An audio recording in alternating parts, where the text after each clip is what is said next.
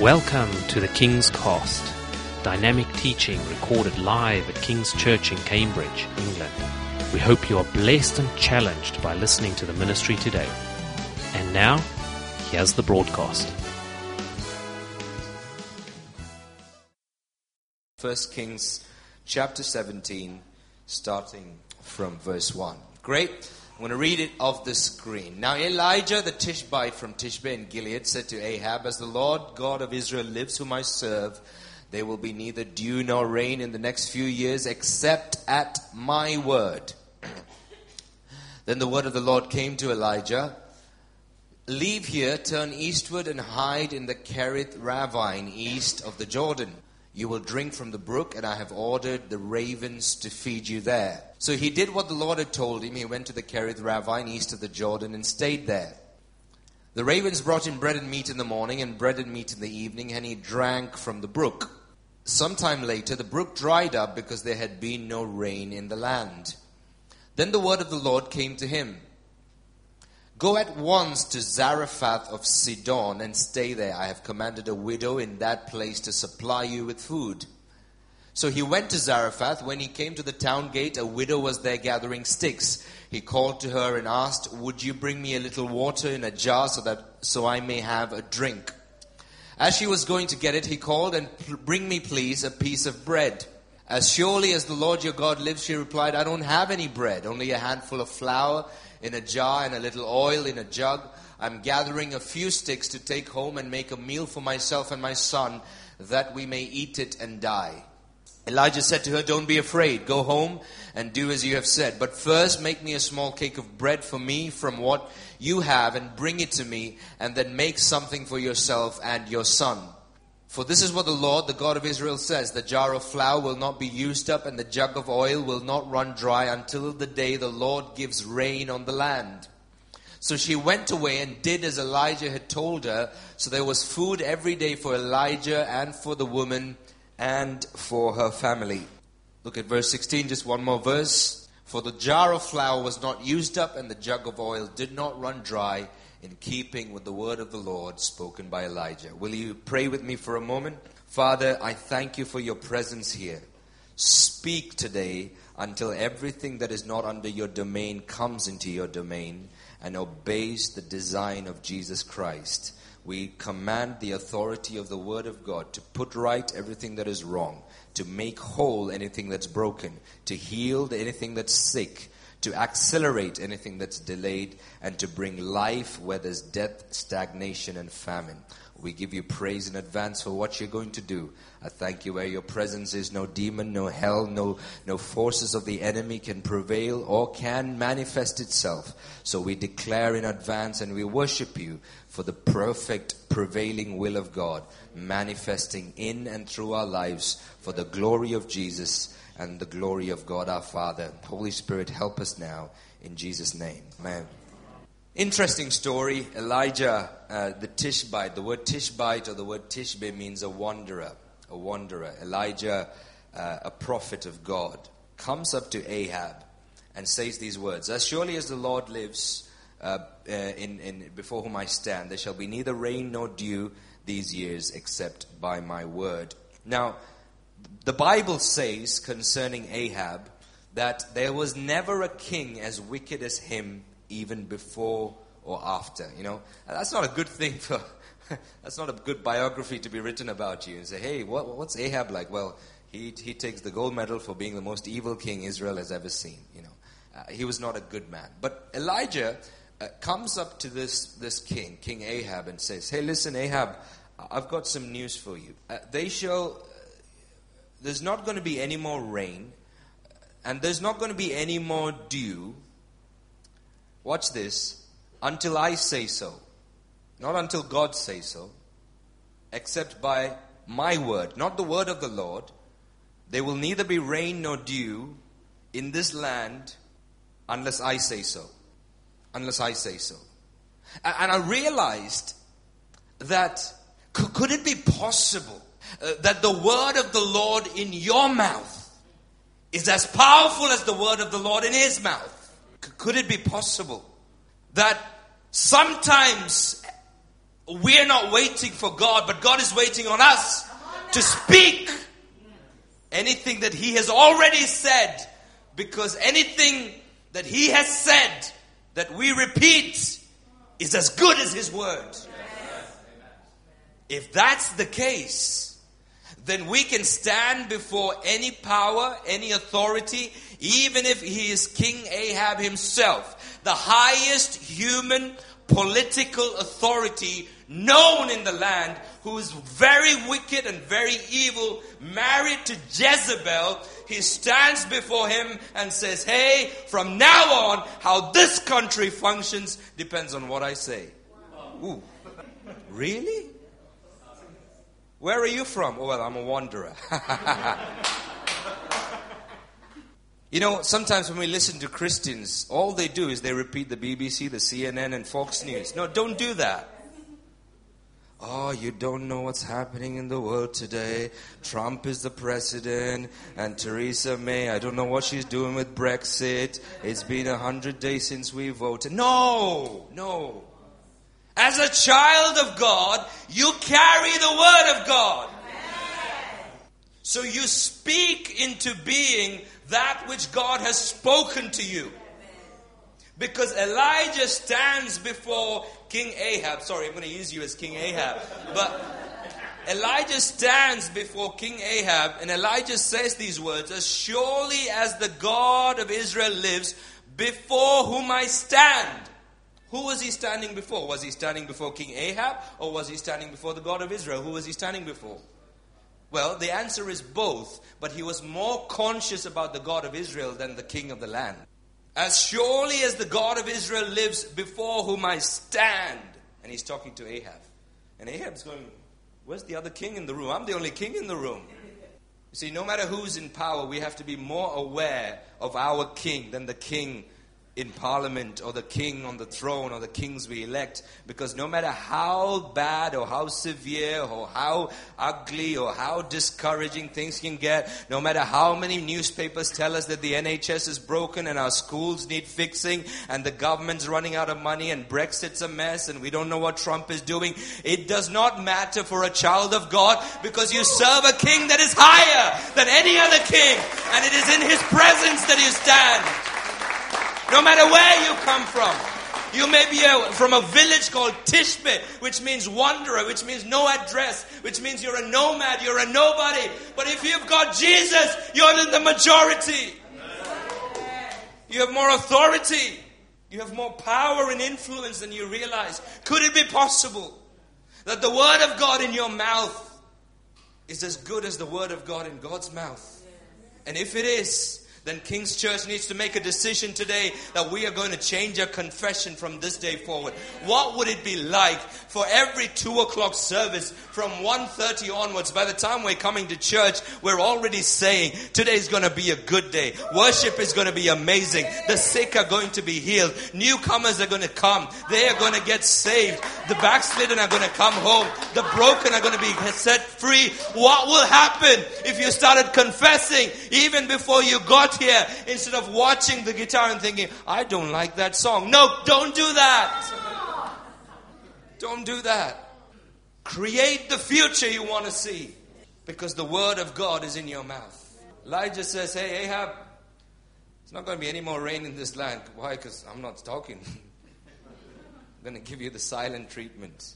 Unless I say so, there's not going to be rain. And you know, as soon as he finishes speaking, God speaks to Elijah and says, Elijah, listen, I want you to turn east. It's like a sat nav, isn't it? Turn east and hide by the river Jordan or hide by the Kerith Ravine by the Jordan and, and, uh, and hide there uh, because I've commanded some, some ravens, some crows to feed you there. You see, if, if, if, I was, if I was in the palace of King Ahab, I would have tweeted that or taken a picture, selfie with King Ahab, put it on Instagram. I thought, man, good day in the ministry. I've made it. I'm prophesying to kings. But you see, the word of the Lord came to me, and, uh, and God said to me, hey, man, your next season, just go hide. What do you mean go hide? I, I'll tell you what. I'll tell you what. I won't tweet that. I, I won't take a photo of that and put it on Instagram because you what? Because we just want the glamorous moments. For, we just want the world to see all of our highlights. and say, and some of you are depressed looking at your friends' Instagram and Facebook because all they do is take the best moments of their life, add 15 filters on it, and then put it online, and then you look at it and go, man, I'm going nowhere in life. Everybody is moving on, and I'm just stuck here. But the fact is, when we follow God, some days we're in the palace, but some days we're beside a river and getting fed by crows. But the Bible says Elijah did so, and he went and lived. Can I just tell you, uh, it's important to obey not just when it's convenient, not just when it looks good, you know, and some of you heard the announcement about the baptism on the 5th of March, and, and some of you, you know, you know you got to take that step, and you think, oh man, in front of everybody, my soul, eh, you know, I'm going to get soaking wet. What's going to happen? I've run out of waterproof mascara, and like, I don't know what's going to happen, you know. You just got to do it. Just do it. Do it. Step out. Take the step out and say, you know what? I'm going to obey God because the word of God to me is life. The Bible says man does not live by bread, but by what? Every word, not some words, not many words, not most words, but every word that proceeds from the mouth of God. So when God says go to the palace, you go. When God says hide, you hide. When God says get fed by crows, you get fed by crows. Because we have lost our lives and we've given our lives to Jesus. And being a follower of Jesus Christ means radical dependency and radical obedience to Him who has called us. I was in an event a, a, a little while ago with a, a, person called Mike Pilavachi. Some of you may have heard of him, but he heads up this movement called the Soul Survivor, where thousands of young people uh, give their lives to Jesus every year. And some of you may have, may have even gone to some of his summer camps. And he was just doing a, a meeting for leaders, and, and he stood there and he said, I have a regret. And we, we were, we, you know, we had all of our attention. We're like, well, what, what, what regret does Mike Pilavachi have? He said, every year I saw thousands and thousands and thousands of young people get saved. Just thousands of young people get saved. But I forgot to tell them that it would cost them everything. Following Jesus will cost you everything. Uh, this is not a relationship of convenience. It is a complete, total surrender of your will, your desire, your time, your body, your energy, your everything. Because Jesus is not just Savior, He is Lord, He is Boss, He is King, and He deserves your respect and your obedience. So He does it. Elijah does it. And uh, can I just say, for those of you who have a desire to grow in the ministry and to grow to be used of God, Learn to treasure and value His words because every moment is a test. And sometimes we're eager to obey the, the great moments when we know it will give us pleasure and, and, and highlights of success. But sometimes when the Word of God means that you're going into obscurity, it's not so easy to obey. But take Him seriously at His Word because that's the kind of stuff with which prophets like Elijah are made. He hides by the river. And, the Bible says, I've commanded the widows, I've commanded the ravens to feed you there. And I noticed something. And I noticed that God used that sentence in the past tense. I have commanded the ravens to feed you. Meaning, God spoke to the ravens because, before he spoke to Elijah. That means even though Elijah didn't know what his next step was, God was already two steps ahead of him, planning his breakfast for next week, even before he knew where breakfast was coming from. And sometimes when we follow God, we can get to a place where we're saying, we think we are so responsible for our lives. And we go, where's the bill going to come from? Where's our next bill going to come from? Where's the next thing going to come from? What am I going to do? It looks like it's not going to last till the end of the month. God, is this money going to stretch or not? Can I just tell you something? God knows what you're going to have for breakfast next week. He knows what you're going to have for dinner next month. Because before he talks to you, he's been talking to some ravens to take care of you. That's a word for somebody who has been in pressure under financial constraints and situations. And in the name of Jesus, I release you from that pressure to know God will take care of you. He'll take care of you. I have commanded the ravens to feed you there. So you just turn up. Because before I talk to you, I to talk to somebody else about it. Do you know that right now, right this very second, there's conversations God is having about you that you are not even aware of. I have lived long enough and followed Christ long enough to know this for a fact. He often does more behind the scenes than in front of us. And every time we're just going through the dark, wondering where is this leading? Where am I going? All of a sudden you go into a breakthrough. You look back and go, God, you are a genius. You have been setting this up all along, and I had no idea that you were having conversations about me. Can I just tell you, any person that is here and living under the stress and the worry and the care of work, jobs, all of the things concerning finances. I just feel that we need to pray a release and a breakthrough over that into the atmosphere. Shall we do that? In the name of Jesus. Anybody who's worried about their job, their career, their money, bills, anyone, come on.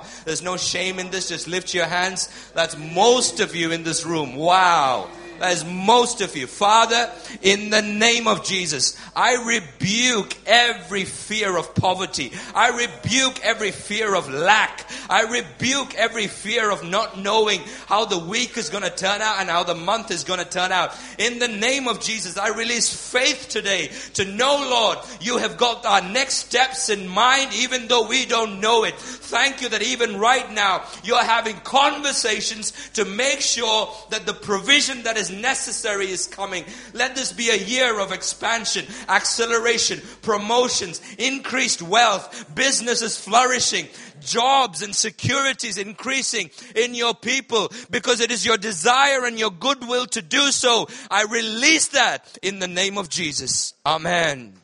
I've commanded a widow to feed you. I've commanded the ravens to feed you there. So she goes and hides by the river and uh, he went and did according to the word of the Lord. He went and lived by the river, and ravens brought him bread and meat in the morning, bread and meat in the evening.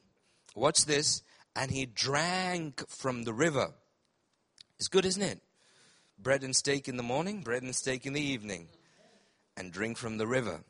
After a while, the book, the brook dried up because there was no rain in the land.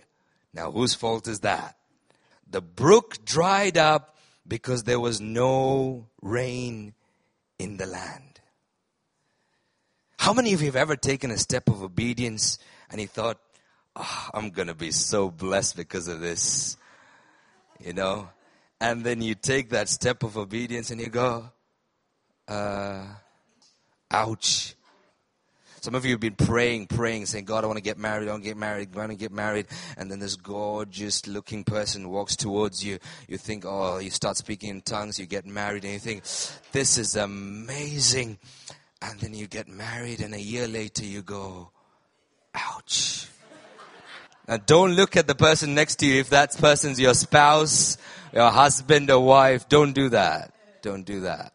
What do you do when the inconvenience you're facing today is the result of the obedience of yesterday, what do you do when the inconvenience you're facing today is the result of the obedience of yesterday? And you see, rivers don't dry up overnight. Rivers come uh, the, the water level goes down and down and goes into a trickle and then and and then the water bed becomes moist and then the waterbed dries up. But the Bible says the river dried up.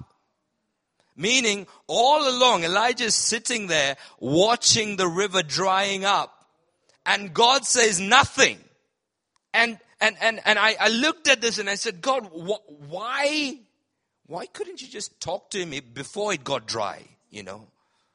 Just to say, Elijah, hey, listen, man, as you can see, it's down to a trickle now. You probably won't get water tomorrow, so come on. let, us get moving. No, no, no. God, there's this absolute silence from God until the whole riverbed becomes dry. And then God speaks. You see, sometimes God will keep us waiting and waiting and waiting and waiting. But with our eyes, we're seeing it getting dry and drier and drier and drier. And God, you'll be like, God, any, anything now, any word, any word, any word. So you come to church on a Sunday, you go up for prayer, and you go up for prayer, and, and you, thought, you hope to get a word, and the word, oh, you think, man, there's no, nothing, uh, what, what's, why, nothing is changing in my situation, and you're hoping, and you're hoping, and you're hoping that there will be somehow, there is a change, there is somehow, there is a change, there is somehow, there is a change, there somehow, there is a change. But you see, Sometimes the reason God keeps you waiting is because your life is not just about you. Your life is connected to other people. And, and God had to get the timing of that word right in order for him to connect with a lady who was gathering sticks at the edge of a gate and about to either die of suicide or die of starvation. We don't know. She says, I've got one last meal. I'm going to eat it and then I'm going to die. But sometimes when we see the dryness in our own life and we go, God, why can't you replenish me? Why can't you do something? Why can't you speak now? And He keeps you waiting. Every time He keeps you waiting for a good thing, it's probably a sign that there's other people involved who will have to benefit from the miracle that's coming your way. Jesus said it this way. His friend Lazarus was ill and they sent a message to him and said, Jesus, your friend Lazarus is ill. And, and, and please come quickly. Jesus said, No, no, no. I'm, I'm going to wait. I'm going to delay it a bit. And he says, The reason I'm doing this is for your sake. So by the time Jesus turns up in Lazarus' house, the bloke is dead. He's in the grave for four days and Jesus raises him from the dead. But you see, at the end of that miracle, it was not just that Lazarus was, will, was ill and he got healed. The Bible says the glory of God was manifest and many Jews believed in him. Could it be possible that some of the delays in your life are not because of you, but because of the glory of God? We sing about it saying, God, show me your glory. I want to see your glory. We get on our knees and we pray for it. Say, God, I want to know your glory. I want to see your glory. But sometimes God answers that by taking you through a dry spell, by taking you through moments of silence and you pray and you pray and the heavens seem shut off. It's not because you've done anything wrong. This is for the glory of God. This is for the glory of God. This is for the glory of God. So he goes and receives a word. Again, past tense. I have commanded a widow to feed you. Where? In Zarephath. Past tense. I have commanded a widow to feed you. Go right now to Zarephath. You need to go. So Elijah gets up from the river, says, okay, next stop, Zarephath. So he puts that into his sat nav, goes to Zarephath. He gets to Zarephath and um, he see he comes to the edge of the of the city, and there's a woman there gathering a few sticks, um, gathering a few sticks, and uh, and, uh, and she says, uh, uh, and Elijah calls to her and says, Hey, uh, bring me a little water in a vessel that I might drink. I looked up the map, and, and, and it's, not a, it's not a short distance from, from, from, from, from, from the river to, to Zarephath. It's not a short walk, it's quite a lengthy walk. And the terrain is quite hot and dry. It's a desert. So he had a long walk, you know. So he gets to there and says, uh, Hey, uh, can you give me some water, please? And, uh, and she, she goes, oh, water, I can fix that. So she starts going to her house. He says, oh, by the way, um, could you also get me some bread? And uh, she says, As the Lord your God lives, I have nothing baked, only a handful of flour in a jar, little oil in a jug. Now I'm gathering a couple of sticks that I may go in and prepare it for myself and my son that we might eat it and die. Now, now, hold on, hold on, hold on. Didn't God just say, I have commanded a widow to feed you there? Now, if I was Elijah, I hope I'm not stupid, but if I was Elijah, I'm hoping for a woman to stand in Zarephath with a, with a placard with the name Elijah on it saying, You must be Elijah. I've been expecting you. Thank you for coming. Please follow me. I've got plenty of food in my house. Wouldn't you be thinking that? Because that's what happened previously. I have commanded a widow to feed you there. He turns up and looks at this woman. This woman wants to die. At the very least, I'm hoping her to be a woman who knows somebody who has food. She doesn't have food for herself or her son. And she says she's going to die. Why did I make all of this journey if all I'm going to do is die? I could have died by the river. What do you do when the promise of God looks like death? What do you do when God's best is around the corner and you think, man, let me ask you, let me, let me honestly ask you this question. Have you ever felt uh, simultaneously that your greatest day was just around the corner at the same time you feel that your life might be falling apart at the same, all at the same time? Oh, I'm not the only one. Thank you, Jesus. You know why that is? Because the promise of God does not always look like the promise of God. I'll say that again. The promise of God does not always look like the promise of God. Because you see, every time we receive a prophetic word or receive a promise, we have an expectation of how it's going to come to us. But sometimes the promise of God will come to us in the form of an opportunity. And that opportunity often will be a place where another person has the very same need that you have. And so, for instance, if you are in a place where you're thinking, God, I've been single for a long time, and uh, and uh, and um, and Lord, it'll be nice if I found somebody to settle down with. Uh, that would be fantastic. Please, thank you very much. And uh, you pray that prayer, and, and and and you know what happens? Uh, somebody comes to church, and and they're engaged, and and part of you wants to be happy for them, but part of you is like, God, really?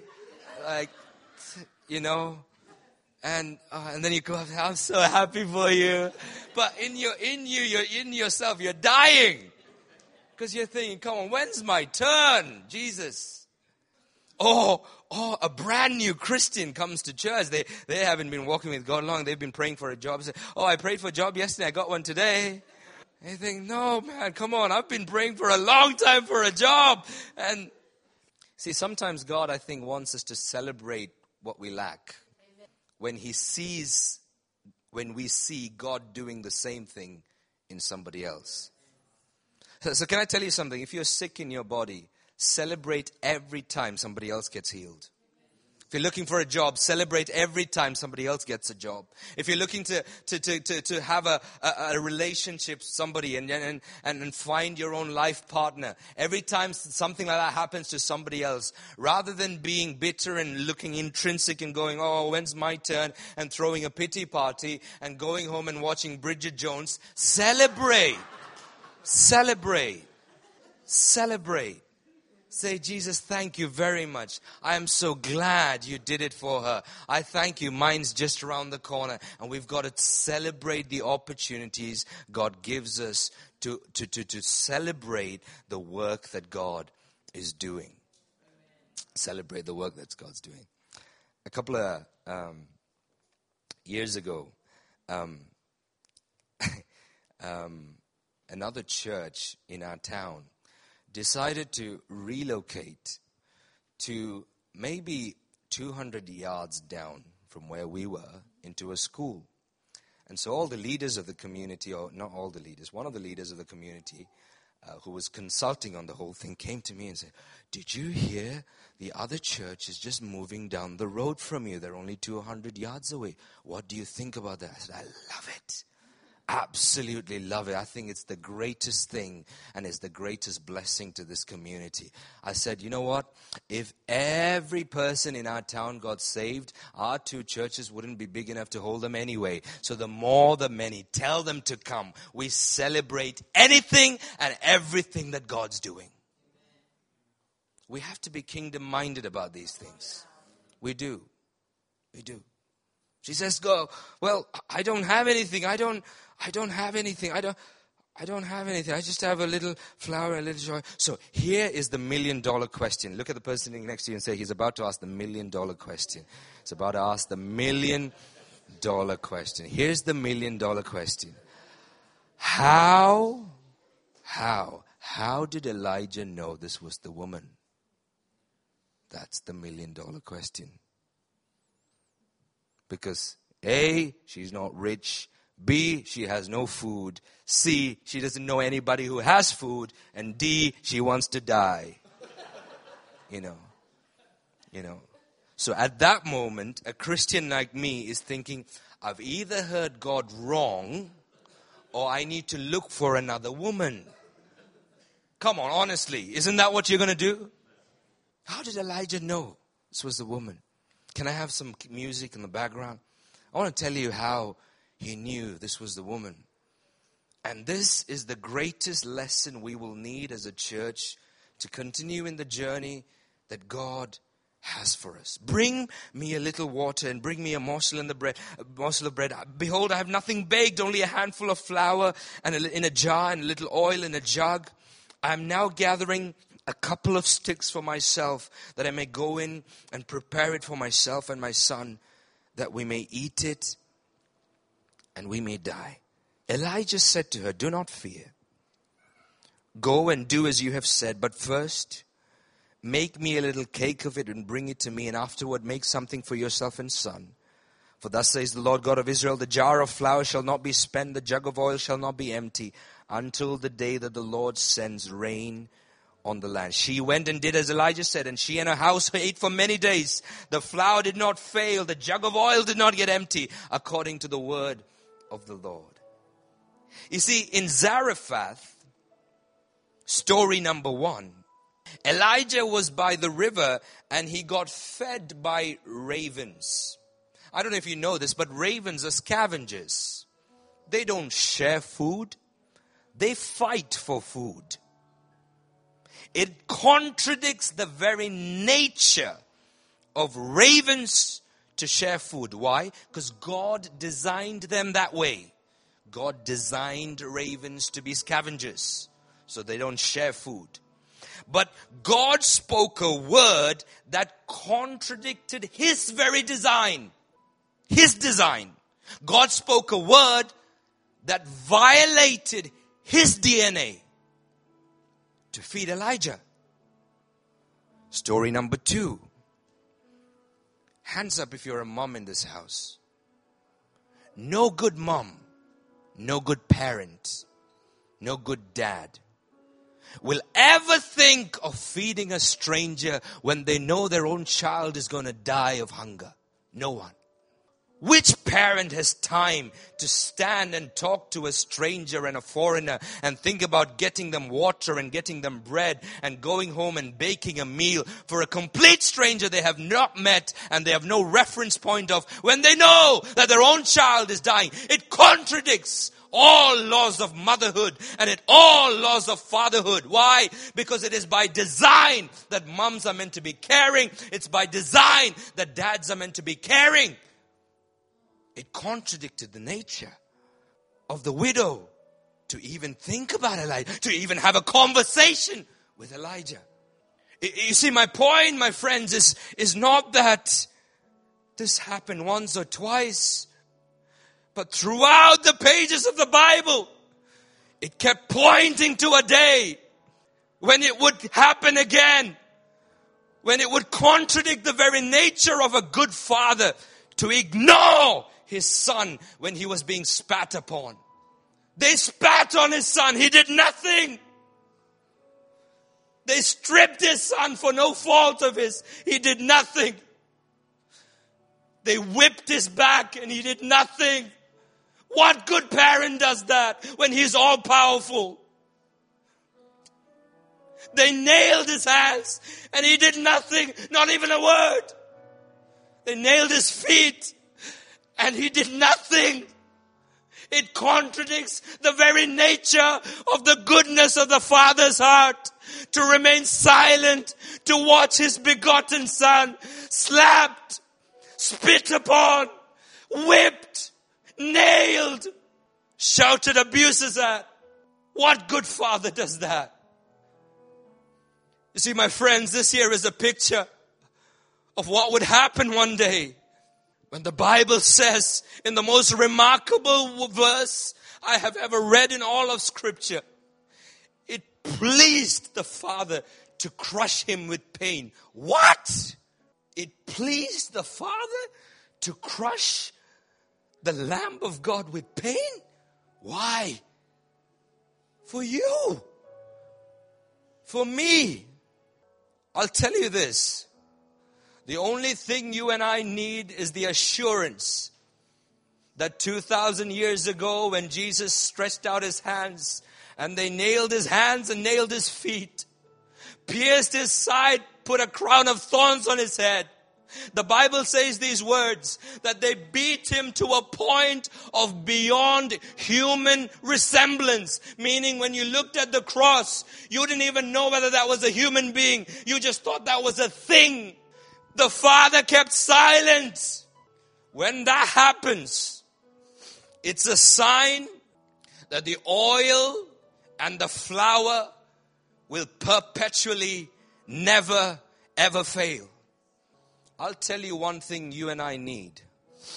And that's the assurance that we've been given in the book of Romans.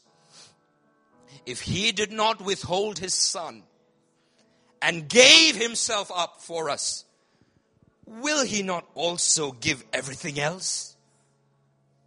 Won't he do Come on. If he killed his son for you, won't he do everything? Come on. Bills? Come on. Children? Babies? Come on.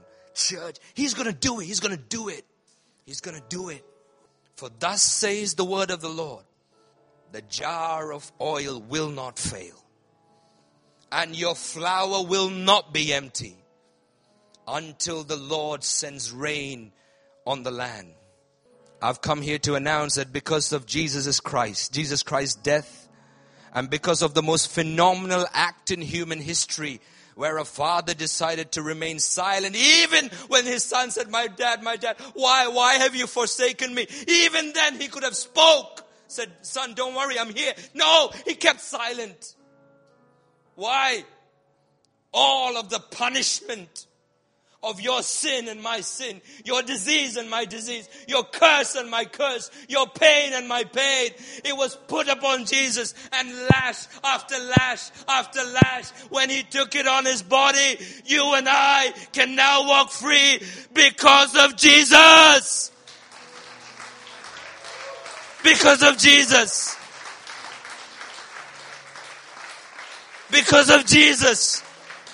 He deserves our praise. He deserves our honor. He deserves our worship. He deserves everything we've got. He deserves it. He loved even me, even you. There was an unlimited supply. I want to show you one last thing. The Bible says the woman was at the gate gathering a few sticks. Everyone say few sticks. Some versions say a couple of sticks. Why a couple of sticks? Because how much, how many sticks do you need for one last meal? Because the sticks are things that she used or she would go and use to make a fire to cook the meal. You, you're with me so far? A few sticks, couple of sticks. But, but the Bible says, the Bible says, she and he and her household ate for many days. Now, if she knew that was coming, how many sticks do you think she'd have needed? Every time we come to a revelation of Calvary, the generosity of the Father who did not withhold His Son but gave us the most precious gift, it will set us free from what I call a few sticks mentality. A few sticks. I'm just going to get by. I'm just gonna get by. You know, just gonna get by. It's just me. Just me. No! Jesus died for you!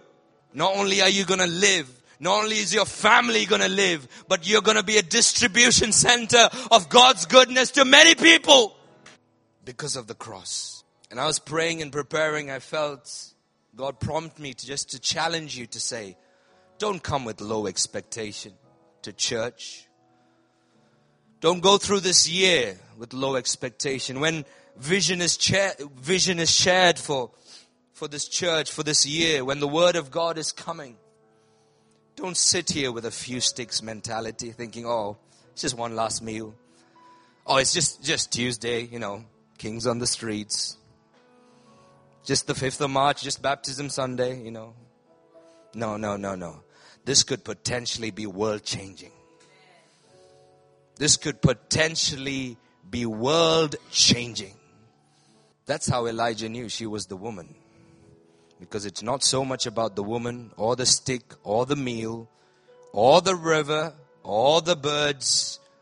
From Genesis to Revelation, my friends, it has always been and it will always be about the Lamb who was slain from the foundations of the world. And we read in the book of Revelation, John the apostle weeping and saying, I cried because none was found worthy to open these scrolls. And somebody came up to me said, don't weep. Behold the lion of Judah. And I turned and I looked and I saw a lamb that was slain. Hey, from the beginning to the very end, it has always been about Jesus. It will always be about Jesus, the lamb that was slain. And when we finish our life on earth and we spend eternity with God in heaven, it will even then always be about the lamb that was slain. Give him praise in the house today. Thank you for listening, and we trust that the Word of God has inspired you today. For further information about King's Church, or to access our large archive of other recordings, go to www.kingscambridge.org. If you're listening on iTunes, we would love you to leave us some feedback. God bless and goodbye.